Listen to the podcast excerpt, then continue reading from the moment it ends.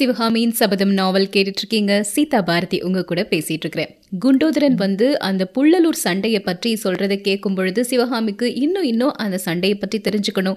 அதுல மாமல்லர் என்னென்ன வீரதீர செயல்கள்லாம் செஞ்சாரு அப்படிங்கிறத பற்றி அறிஞ்சுக்கணுங்கிற ஆவல் அதிகமாச்சு. அதை குண்டோதரன் கிட்ட கேக்குறாங்க.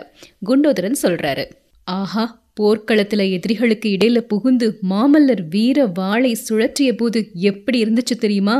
அது வாழ் மாதிரியே தோன்றல. திருமாலின் சக்கராயுதம் மாதிரி சுழன்று சுழன்று ஜொலித்தது. அந்த வாள்ல இருந்து ஒவ்வொரு கணமும் நூறு நூறு மின்னல்கள் மின்னிக் கொண்டிருந்தன. ஒவ்வொரு மின்னலும் ஒவ்வொரு எதிரியின் தலையை துண்டித்து எரிந்தது அப்படிலாம் ரொம்ப மகிழ்ச்சியோட அந்த போர்க்களத்தில் என்ன நடந்ததுங்கிறத விவரித்து சொல்கிறாரு குண்டோதரன். திடீர்னு அவங்க கிட்ட கேட்குறாரு இங்கே ஒரு வயதான பிக்ஷு இருந்தார் இல்லையா? அவர் எங்கே போனாரு? அப்படின்னு. அதுக்கு ஆயனர் சொல்கிறாரு இந்த விஹாரத்துக்கு அவர் அடிக்கடி வர்றதில்ல. ஒரு நாளைக்கு மூணு வேளை மட்டும்தான் வர்றாரு. மற்ற நேரம் முழுக்க சைத்தியத்தில் தான் இருக்கிறாரு அப்படின்னு. விஹாரம் அப்படிங்கிறது புத்த பெருமானின் கோயிலும் பௌத்த பிக்ஷுக்கள் தங்கக்கூடிய மடமும் சேர்ந்து அமைந்த இடம். சைத்தியம் அப்படிங்கிறது புத்த பகவானின் தனிப்பட்ட ஆலயம். அந்த புத்த சைத்தியத்தில் தான் வயதான பிக்ஷு இருக்கிறாரு அப்படின்னு சொல்கிறாரு ஆயனர். குருவே எனக்கு அவசரமா இப்போ அந்த வயதான பிக்ஷுவை பார்க்கணும். நான் பார்த்துட்டு வரேன் அப்படின்னு பக்கத்துல இருந்து அந்த சைத்தியத்துக்கு போறாரு குண்டோதரன். வெளியே வரும்பொழுதே அவருக்கு தோணுது இன்னைக்கு ராத்திரி நல்ல மழை பெய்யும் அப்படின்னு. காரணம் என்னன்னா அந்த மேகங்கள் எல்லாமே அப்படியே இருண்டு போய் இருக்குது வெளியே இவ்வளோ தூரம் இருள் கவிழ்ந்து இருந்த சூழ்நிலையில சைத்தியத்துக்குள்ள எப்படி ஒரு அந்தகாரம் குடிக்கொண்டிருக்கும் அப்படிங்கிறத சொல்லவே தேவையில்லை. அந்த சைத்தியத்துக்குள்ள நுழையிறதுக்காக குண்டோதரன் போயிட்டு இருக்கும் பொழுது கண்ணங்கரிய இருள அந்த சைத்தியத்துக்குள்ள இருந்து ரெண்டு பேர் பேசக்கூடிய சத்தம் அவருடைய காதுகள்ல கேக்குது.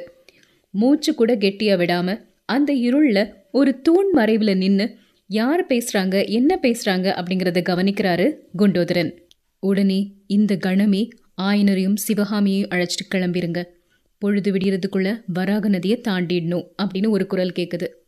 அவங்க கிளம்ப மறுத்தால்? அப்படின்னு இன்னொரு குரல். தொல்லைதான். ஏதோ ஒரு பிசகினால் நான் போட்ட திட்டமெல்லாம் வீணாக போயிடுச்சு ஆனாலும் புத்த பகவானோட அருளில் எல்லாம் ஒழுங்காகிடும். அவங்கக்கிட்ட ஏதாவது சொல்லி அவங்கள புறப்பட வச்சுருங்க. இங்கே பெரிய சண்டை நடக்க போகிறதா சொல்லுங்கள் இதெல்லாம் ஒன்றும் பலிக்கலைன்னா திருப்பார்க்கடலில் உடைப்பு வந்துருச்சு. வெள்ளம் வரப்போகுது கிளம்புங்க அப்படின்னு சொல்லுங்க அப்படிங்கிறாங்க. சுவாமி என்ன சொல்கிறீங்க அப்படின்னு அடுத்த குரல் கேட்குது ஆமாம் திருப்பார்க்கடல் ஏற்கனவே அலை மோதிக்கிட்டு இருக்குது. புத்த பகவான் கருணையினால இன்னைக்கு மழை பெஞ்சா கட்டாயம் கரை உடைஞ்சிரும் அப்படின்னு சொல்லிட்டு பயங்கரமான ஒரு குரல்ல அவர் சிரிக்கிறாரு. இந்த சிரிப்பு யாருடையது? அப்படிங்கிறது தெளிவாக புரியுது குண்டோதரனுக்கு. நாகநந்தி தான் அப்படி சிரிக்கிறாரு. நாகநந்தி திரும்பவும் சொல்றாரு ஒரு மாதிரி அமைதியான குரல்ல. அப்படியே அவங்க கிளம்பாம உடைப்பு எடுத்து வெள்ளமும் வந்துருச்சு அப்படின்னா என்ன செய்யணும் தெரியுமா? விஹாரத்தில் இன்னொரு தெப்பம் இருக்குல்ல அதில் அவங்கள ஏற்றிட்டு போன மாதம் பார்த்த பாறை மேட்டுக்கு போய் சேருங்க. மற்றவங்க எப்படி போனாலும் பரவாயில்ல.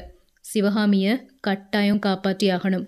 தெரியும்ல சுவாமி? அப்படின்னு சொல்றாரு நாகநந்தி அந்த வயதான பிக்ஷு கிட்ட. இதெல்லாம் கேட்டுட்டு இருக்கும்போது குண்டோதரனுக்கு நெஞ்சு அப்படி படபடன்னு அடிச்சுக்குது. நாகநந்தியின் சிரிப்பு அவருடைய தேகத்தை அப்படியே சிலிர்க்க வைக்குது. இன்னைக்கு ராத்திரி ஏதோ ஒரு விபரீதம் நடக்க போகுது அப்படிங்கிறதும் அதை தடுக்க வேண்டிய பொறுப்பு தன்னுடைய தலையிலேயே சேர்ந்திருக்குது அப்படிங்கிறதையும் உணர்ந்துக்கிறாரு குண்டோதரன். இந்த பேச்சு முடிஞ்ச உடனே அந்த ரெண்டு பிக்ஷுக்களும் சைத்தியத்திலிருந்து வெளியே வர்றாங்க. அவங்கள பின்தொடர்ந்து குண்டோதரனும் போறாரு. அதுக்குள்ள மாலை முடிஞ்சு நல்ல இரவு வந்துருச்சு நல்ல இருட்டிருச்சு. அந்த சைத்தியத்திலிருந்து ரெண்டு பிக்ஷுக்களும் வந்தாங்க இல்லையா? ஒருத்தர் நாகநந்தி இன்னொருத்தர் வயதான பிக்ஷு. வயதான பிக்ஷு பக்கத்துல இருந்த விஹாரத்தை நோக்கி போறாரு. நாகநந்தி தென்மேற்கு திசையை நோக்கி போறாரு. ஒரு கணம் குண்டோதரன் யோசிக்கிறாரு இப்போ நான் என்ன செய்யணும்? விஹாரத்துக்கு போய் ஆயினருக்கு எச்சரிக்கை செய்யணுமா? அப்படின்னு நினைக்கிறாரு. எப்படியும் ஆயனரும் சிவகாமியும் காப்பாற்றப்படுவாங்க அப்படிங்கிறது பிக்ஷுக்கள் பேசினதை கேட்கும் போதே தெரிஞ்சிருச்சு குண்டோதரனுக்கு. அதனால இந்த சந்தர்ப்பத்துல என்னுடைய வேலை நாகநந்தியை பின்தொடர்ந்து போறது தான் அப்படின்னு குண்டோதரன் தீர்மானிக்கிறாரு. நாகநந்தி என்ன பண்றாரு? ஒரு மரத்துல கட்டியிருந்த குதிரையை அவிழ்த்துட்டு போக ஆரம்பிக்கிறாரு. ஆஹா திருட்டு போன குதிரை திரும்பவும் கிடைக்க போகுதா அப்படின்னு குண்டோதரன் மனசுல நினைச்சுக்கிறாரு. நல்ல காற்றடிக்குது இருட்டா வேற இருக்குது. அதனால நாகநந்தி குதிரை மேல மெதுவா தான் போக முடிஞ்சது. அவர் மெதுவா குதிரை மேல போறதுனால குண்டோதரனுக்கு பின்னாடியே நடந்து அவரை பின்தொடர்றதுல எந்த ஒரு சிரமமுமே இல்லை. ஏறக்குறைய மூன்று நாழிகை நேரம் இப்படியே நடந்து வந்ததுக்கு அப்புறமா எதிரில் பார்த்தா ஒரு நீண்ட மலைத்தொடர் மாதிரி இருண்ட ஒரு கரை ரொம்ப தூரம் தென்பட்டது. அந்த சமயத்தில் கண்ணை பறிக்கக்கூடிய மின்னல்களுடன் அண்டமே அதிரக்கூடிய இடி முழக்கங்களுடன் மழை பெய்ய ஆரம்பிச்சிருச்சு. மின்னல் வெளிச்சத்துல நாகநந்தி மேட்டின் ஓரமா இருந்த ஒரு மரத்துல குதிரையை கட்டிட்டு அந்த கரைக்கு மேல ஏறுறது குண்டோதரனுக்கு தெரிஞ்சது. அதே மாதிரி அவரும் பின்தொடர்ந்து ஏறுறாரு. கரைக்கு அப்பால் திருப்பார் கடல் அப்படிங்கிற ஒரு பெரிய ஏரி இருந்தது. அந்த ஏரி இப்போ அடிச்ச பயங்கரமான புயல் காற்றினால கொந்தளிச்சுக்கிட்டு இருந்தது. ஒரு மகா சமுத்திரத்தை மாதிரி அலை மோதி கொண்டிருந்தது திருப்பார்கடல். அந்த சமயத்தில் குண்டோதரன் நின்ன இடத்துக்கு கொஞ்ச தூரத்தில் அவனுடைய உடம்பின் ரத்தம் எல்லாத்தையுமே உறைய செய்கிற மாதிரி இன்னொரு பயங்கரமான தோற்றமும் தெரிஞ்சது. அலை மோதிய அந்த ஏரியின் கரையில் கையை மேலே தூக்கிட்டு நாகநந்தி ஹா ஹா ஹா ஹா ஹா அப்படின்னு பேய் குரல்ல சிரிச்சுக்கிட்டு இருக்கிறாரு. நாகநந்தி பக்கத்தில் அந்த ஏரி கரையை பிளந்துட்டு ஒரு சின்ன கால்வாய் வழியா தண்ணீர் இப்போ ஓட ஆரம்பிக்குது. நாகநந்தியுடைய காலடியில ஒரு மண் வெட்டியும் கிடந்தது. கரையை பிளந்துட்டு தண்ணீர் ஓடிய இடத்தை நோக்கி குண்டோதரன் வந்து சேர்றாரு. இப்போ கண்ணை பறிக்கிற மாதிரி ஒரு மின்னல் வருது. அந்த மின்னல் ஒளியில வெட்டப்பட்டிருந்த கால்வாய் முன்னாடி பார்த்ததை விட அகன்று இருக்கிறதையும் தண்ணீர் முன்னாடி போனதை விட வேகமாக கரையை பிளந்துட்டு போகிறதையும் பார்க்குறாரு. இது யாருடைய வேலை அப்படின்னு சொல்லவே தேவையில்லை. பக்கத்தில் இருந்த மண்வெட்டியை வச்சு நல்ல அந்த கால்வாயை வந்து அகன்று விரித்து விட்டுட்டாரு நாகநந்தி. அதனால் வெள்ளப்பெருக்கு வந்ததுன்னா அது பயங்கரமாக ஊருக்குள்ளே வர்றதுக்கு வாய்ப்பு இருக்குது அப்படி ஒரு வழியை வந்து உண்டாக்கிட்டு போயிட்டாரு நாகநந்தி. அந்த மண் வெட்டி மட்டும் அந்த இடத்துலயே கிடக்குது. உடனே குண்டோதரனுடைய மனசுல ஒரு சின்ன தைரியம் வந்துருச்சு. கால்வாயை ஒரே தாண்டா தாண்டி அந்த பக்கம் வந்துட்டாரு. கரையில இருந்த மண்வெட்டியை கைனால எடுத்து அவசர அவசரமா மண்ணை சரிச்சு வாய்க்கால்ல தள்ள தொடங்கினாரு. அப்படி தள்ளிட்டு இருக்கும் போதே இது ஒரு வீண் முயற்சியோ அப்படிங்கிற எண்ணமும் அவருடைய மனசில் தோன்றுச்சு. அதே சமயத்தில் குண்டோதரனின் கழுத்து பக்கத்தில் ஒரு ஸ்பரிச உணர்ச்சி ஏற்பட திடீர்னு மண்வெட்டியை கீழே போட்டுட்டு நிமிந்து பார்க்குறாரு கும் இருட்டில் ஆஜானுபாகுவான ஒரு கரிய உருவம் குண்டோதரன் முன்னாடி நின்றது. அது புத்த பிக்ஷு நாகநந்தியின் உருவம்தான் அப்படிங்கிறதையும் அவர் தன்னுடைய இரும்பு கைகளால் கழுத்தை பிடிச்சு நெரிக்க முயல்றாரு அப்படிங்கிறதையும் ஒரு கணத்தில் தெரிஞ்சுக்கிட்டாரு குண்டோதரன். குண்டோதரனின் வஜ்ர கைகள் புத்த பிக்ஷுவின் கை மணிக்கட்டுகளை பிடிக்க ஆரம்பிச்சது. ரெண்டு பேருக்கும் இடையில பயங்கரமான ஒரு சண்டை நடக்குது. இந்த விசித்திரமான துவந்த யுத்தம் ஒரு கால் நாழிகை நேரம் நடந்திருக்கலாம். அதுக்குள்ள நல்ல பயங்கரமா மழை பெய்யக்கூடிய சத்தம் சோன்னு கேட்க ஆரம்பிக்குது. புயல் காற்று விற்றுன்னு அடிக்குது. இந்த மாதிரி மர்ம சத்தங்கள் எல்லா பக்கங்கள்ல இருந்தும் கேட்க ஆரம்பிக்குது. இந்த ஒலிகள் எல்லாத்தையுமே அடக்கிட்டு திடீர்னு குண்டோதரா குண்டோதரா அப்படிங்கிற ஒரு கம்பீரமான குரல் கேட்டது. யுத்தம் செஞ்சிட்டு இருந்த ரெண்டு பேரும் ஒரு கணம் அப்படியே ஸ்தம்பிச்சு நிற்கிறாங்க அது யாருடைய குரல் அப்படின்னு குண்டோதரன் யோசிச்சு பார்க்கறாரு குரல் திரும்பவும் சொல்லுது குண்டோதரா சண்டையை நிறுத்து. உடைப்பை அடைக்க முயலாதே. வீண் வேலை. ஓடிப்போய் ஆயனரையும் சிவகாமியையும் காப்பாற்று. நான் சொல்றது காதல விழுதா? அப்படிங்கிற குரல். இந்த குரல் யாருடையது? என்னுடைய எஜமானரின் குரல் தான் மகேந்திர சக்கரவர்த்தியின் குரல் தான் அப்படின்னு யூகிச்சுக்கிறாரு குண்டோதரன். விழுந்தது பிரபு உங்களது கட்டளை அப்படின்னு சத்தமா சொல்றாரு குண்டோதரன். குண்டோதரன் மறு குரல் கொடுத்த அடுத்த நிமிடம் இன்னொரு பயங்கரமான மின்னல் வருது. பயங்கரமான ஒரு இடி முழக்கம் கேட்க போகுதுன்னு நினைச்சு அதுக்கு தன்னை தயார்படுத்திக்கிறாரு. அவர் எதிர்பார்த்த மாதிரியே பயங்கர சத்தத்தோட ஒரு இடி இடிக்குது. அந்த இடியின் அதிர்ச்சியினால நாகநந்தி குண்டோதரனை பிடிச்சிருந்த அந்த பிடி கொஞ்சம் தளர்ந்து போகுது. அவ்வளோதான் தன்னுடைய வஜ்ர சரீரத்தின் முழு பலத்தையும் பிரயோகிச்சு பிக்ஷுவை ஒரு தள்ளு தள்ளி விட்டுட்டாரு குண்டோதரன். ஏரிக்கரையின் அடுத்த புறத்துல பிக்ஷு உருண்டு உருண்டு உருண்டு போய் கீழே உடைப்பு தண்ணீர் போயிட்டு இருந்த பள்ளத்துல தொப்புன்னு விழுறாரு. அதையும் குண்டோதரன் பாக்குறாரு. நாகநந்தி கொண்டு வந்த குதிரை அதாவது உண்மையிலே குண்டோதரனின் குதிரை அங்க ஒரு மரத்துல கட்டப்பட்டிருக்கிறத கவனிக்கிறாரு. அந்த குதிரையில ஏறி வேகமா போறாரு. பேய் மழை பெய்ய ஆரம்பிக்குது. இதுக்கு முன்னாடியும் எத்தனையோ மழைய குண்டோதரன் பார்த்திருந்தாலுமே அன்னைக்கு ராத்திரி பெஞ்ச மழை மாதிரி ஒரு பயங்கரமான கொடூரமான மழைய அவர் இது வரைக்கும் பார்த்ததே இல்லை. எப்படியாவது இந்த ஏரி வெள்ளம் அசோகபுரம் போய் சேர்றதுக்கு முன்னாடி நாம் அங்க போய் சேரணும். ஆயனரையும் சிவகாமியையும் காப்பாத்தணும் அப்படின்னு நினைச்சுக்கிட்டே போயிட்டு இருக்கிறாரு குண்டோதரன். ஆனா அந்த தீர்மானத்தை அவரால் நிறைவேற்றவே முடியல. அந்த இருளையும் மழையிலையும் வழி கண்டுபிடிச்சு குதிரையை நடத்திட்டு அசோகபுரம் போய் சேர்றதுக்கு ரொம்ப நேரத்துக்கு முன்னாடியே ஏரிக்கரை ரொம்ப தூரத்துக்கு ரொம்ப தூரம் உடைச்சிட்டு வெள்ளம் பிரளயமாக ஓடத் தொடங்கி அசோகபுரத்தையும் அடைஞ்சிருச்சு. குண்டோதரன் பின்னாடியே வந்து அவருக்கு அந்த ஒரு எச்சரிக்கையை கொடுத்துட்டு இங்கிருந்து உடனடியாக போய் ஆயனரையும் சிவகாமியும் காப்பாற்று அப்படின்னு சொன்னது யாருன்னு நமக்கு நல்லாவே தெரியும். மகேந்திர பல்லவர் தான். காஞ்சி கோட்டையிலிருந்து வடதிசையை நோக்கி கிளம்புனதிலிருந்து மகேந்திர பல்லவர் பலவிதமான யுத்த தந்திரங்களை எல்லாம் கையாண்டிருக்கிறாரு. அது எல்லாத்தையுமே நம்ம யோசிச்சு பார்த்தோம்னா இந்த கதை மாதிரி இன்னும் பல சரித்திர கதைகள் எழுதுறதுக்கு அவை எல்லாமே போதுமானவையாகும் அப்படின்னு சொல்லியிருக்கிறாரு கல்கி அவர்கள். அந்த அளவுக்கு சிறப்பான ஒரு யுத்த தந்திரங்களை கையாண்டிருக்கிறாரு மகேந்திர சக்கரவர்த்தி. நாகநந்தி அப்படிங்கிற புத்த பிக்ஷுவின் வேஷம் போட்டிருக்கிறவர் யாருன்னா புலிகேசியின் அந்தரங்க நம்பிக்கைக்கு பாத்திரமான ஒரு ஒற்றர் அப்படின்னு மகேந்திர சக்கரவர்த்தி யூகிச்சிட்டாரு. அதை பரஞ்சோதி ஒரு ஓலை கொண்டு போனார் இல்லையா? அதிலிருந்து உறுதிப்படுத்திட்டாரு.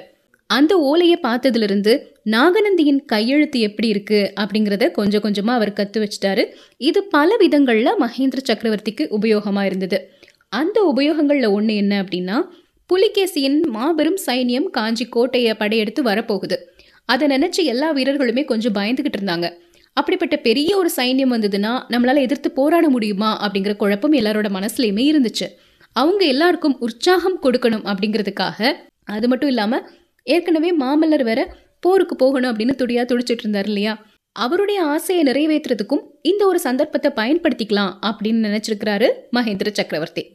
அதனால அவர் என்ன பண்ணாருன்னு பார்த்தீங்கன்னா நாகநந்தி எழுதின மாதிரியே துர்விநீதனுக்கு காஞ்சியை நோக்கி முன்னேறு அப்படின்னு சொல்லி ஒரு ஓலையை எழுதி அனுப்பிட்டாரு.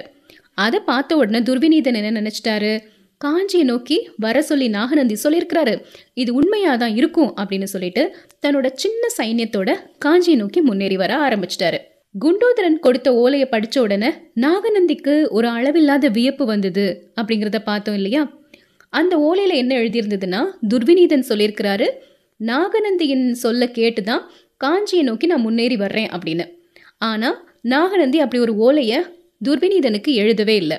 அதை அந்த குண்டோதரன் அந்த இளம் பிக்ஷு கிட்ட இருந்து கொண்டு வந்து கொடுத்த ஓலை மூலமாக தான் நாகநந்தி தெரிஞ்சுக்கிட்டாரு. இது தெரிஞ்ச உடனே தான் நான் ஒரு முக்கியமான விஷயத்துக்கு போயிட்டு வரேன் அப்படின்னு சொல்லி குண்டோதரனோட குதிரையை வேக வேகமாக எடுத்துட்டு அந்த புள்ளலூர் போர்க்களத்தை வந்து அடைகிறாரு ஆனால் அதுக்குள்ள துர்விநீதனின் தலைமையில் வந்த கங்க நாட்டு சைன்யம் தோல்வி அடைஞ்சு வீரர்கள் செதறியோட ஆரம்பிச்சிட்டாங்க.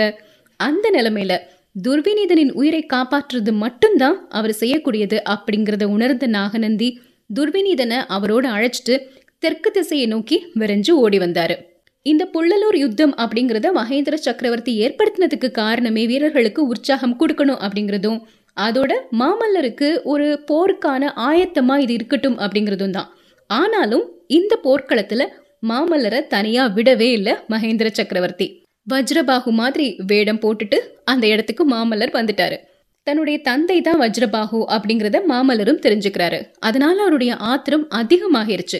இந்த ஒரு போர்லையாவது என்னை நம்பி முழுசா விடக்கூடாதா அப்படின்னு தந்தை கிட்ட சண்டை போடுறாரு மாமல்லர். என்னை தனியா தான் விடல. இப்போ இந்த கங்கர் படை வேகமா சிதறி ஓடிக்கிட்டு இருக்குது. இந்த படையை துரத்தி சென்று இவங்க எல்லாரையும் நிர்மூலமாக்குறதுக்கு மட்டுமாவது எனக்கு அனுமதி கொடுங்க அப்படின்னு மாமல்லர் கேட்கிறாரு அதுக்கு மகேந்திர சக்கரவர்த்தி ஒரே ஒரு நிபந்தனையோட அனுமதி கொடுக்கறாரு. அந்த நிபந்தனை என்னன்னா தென்பெண்ணை கரை வரைக்கும் எதிரிகளை துரத்திட்டு போகலாம். அந்த நதிக்கரையை தாண்டி போகக்கூடாது அப்படிங்கிறது. மாமல்லர் தென்பெண்ணை கரையை நோக்கி போனதுக்கு அப்புறம் அவருக்கு தெரியாம அவரை பின்தொடர்ந்தே மகேந்திர சக்கரவர்த்தி போயிட்டே இருக்கிறாரு. இவ்வளோ முக்கியமான விஷயத்துல நாகநந்தியின் சூழ்ச்சிகளை எல்லாம் அறிஞ்சுக்கிறதுக்கு ஒரு இளம் பிள்ளைய வந்து நம்பி அனுப்புகிறோமே தைரியமாக போயிடுவானா எல்லாம் சரியாக செஞ்சிருவானா அப்படிங்கிற ஒரு பயமும் ஒரு எண்ணமும் அவருடைய மனசில் இருந்ததுனால பின்தொடர்ந்து போயிட்டே இருக்கிறாரு. அப்படி மகேந்திர சக்கரவர்த்தி போகும் பொழுது முறிந்து விழுந்திருந்த மரங்களுக்கு மத்தியில் ஒரு குதிரை வெளியே வருது. அந்த குதிரைக்கு மேலே யார் இருக்காங்க அப்படின்னா சத்ருக்னன். பிரபு இந்த புயல்லையும் மழையிலையும் எப்படி வழி கண்டுபிடிச்சு வந்துட்ருக்கீங்க அப்படின்னு சத்ருக்னன் கேட்குறாரு சத்ருக்னா நானும் எத்தனையோ இரவுகளை பார்த்துருக்குறேன்.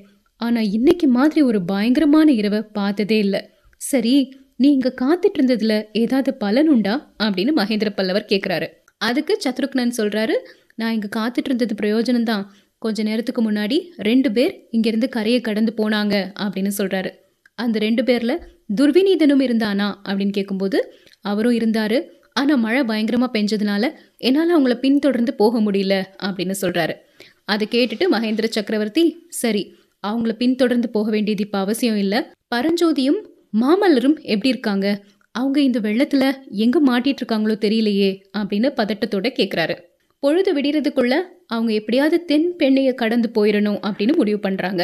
பொழுது புலரக்கூடிய சமயத்துல அவங்க ரெண்டு பேரும் பல்லவ சைன்யத்தின் பாசறையை வந்து அடைறாங்க. தளபதி பரஞ்சோதி இருக்கிறாரு. மகேந்திரர் பரஞ்சோதியை பார்த்து தளபதி உடனே புறப்படணும். இன்னும் ஒரு நாழிகைக்குள்ள தென்பெண்ணையை கடந்து அடுத்த கரைக்கு போயிடணும். நீந்த தெரிஞ்சவங்க நீந்தட்டும். நீந்த தெரியாதவங்க மரம் மட்டை எதையாவது பிடிச்சுக்கிட்டோம். குதிரைகள் யானைகள் எல்லாத்தையும் ஆற்றுல அடிச்சு விடுங்க. ஆயுதங்கள் எது போனாலும் போகட்டும். மனுஷங்க பழைச்சா போதும் அப்படின்னு சொல்றாரு. இப்படி ஒரு விசித்திரமான கட்டளையை கேட்ட உடனே பரஞ்சோதி திகைச்சு போயிட்டாரு. காரணம் தெரியணுமா பரஞ்சோதி?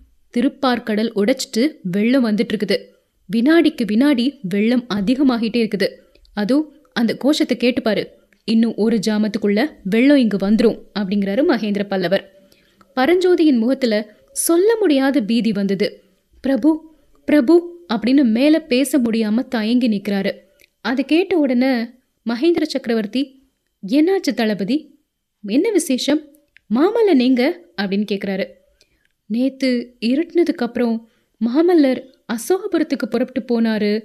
அங்கே அங்கே அப்படின்னு சொல்கிறதுக்கு தயங்குறாரு பரஞ்சோதி. ஓஹோ அசோகபுரத்தில் ஆயனர் இருக்கிறாரு. அவரை பார்க்கறதுக்காக இவர் புறப்பட்டு போனாரா? நல்லது. மாமல்லனை காப்பாற்றக்கூடிய பொறுப்பு இனி நமக்கு இல்லை. அது கடவுளோட பொறுப்பு. இங்குள்ள மற்ற போர் வீரர்களை நாம் காப்பாற்றுவோம் அப்படிங்கிறாரு மகேந்திரர். மாமல்லர் எங்கே போனாரு? அவருக்கு என்னாச்சு? அதையும் நாம் தெரிஞ்சுக்கலாம். அசோகபுரத்துக்கு போறாரு. ஆயனரையும் சிவகாமியையும் சந்திக்கிறதுக்காக. ஆனா பொழுது புலரத் தொடங்கிய அந்த சமயத்துல அசோகபுரத்து புத்த விகாரத்துக்கு பக்கத்துல மாமல்லர் வந்துட்டு இருந்த அந்த குதிரை பெருகி வந்த வெள்ளத்துல நீந்தி திணறிட்டு இருந்தது விகாரத்தின் மேல் தளத்துல ஆயனரும் சிவகாமியும் சிவகாமியின் அத்தையும் நின்று ஆவலுடனும் கவலையுடனும் மாமல்லரின் வருகையை நோக்கி காத்துட்டு இருக்கிறாங்க அதே சமயத்துல நீர் சூழ்ந்த புத்த விகாரத்தின் ஓரமா ஒரு தெப்பத்தில் குண்டோதரன் வந்துட்டுருக்கிறாரு. வீதிகள்லையும் சுற்றுப்புறங்கள்லையும் வெள்ளம் அப்படியே கும்மாளமிட்டு அதிவேகமாக ஓடிக்கிட்டு இருந்தது கணத்துக்கு கணம் வெள்ளம் பெருகி கொண்டிருந்தது இதுக்கப்புறமா என்ன நடக்குது? தெரிஞ்சுக்கலாம்.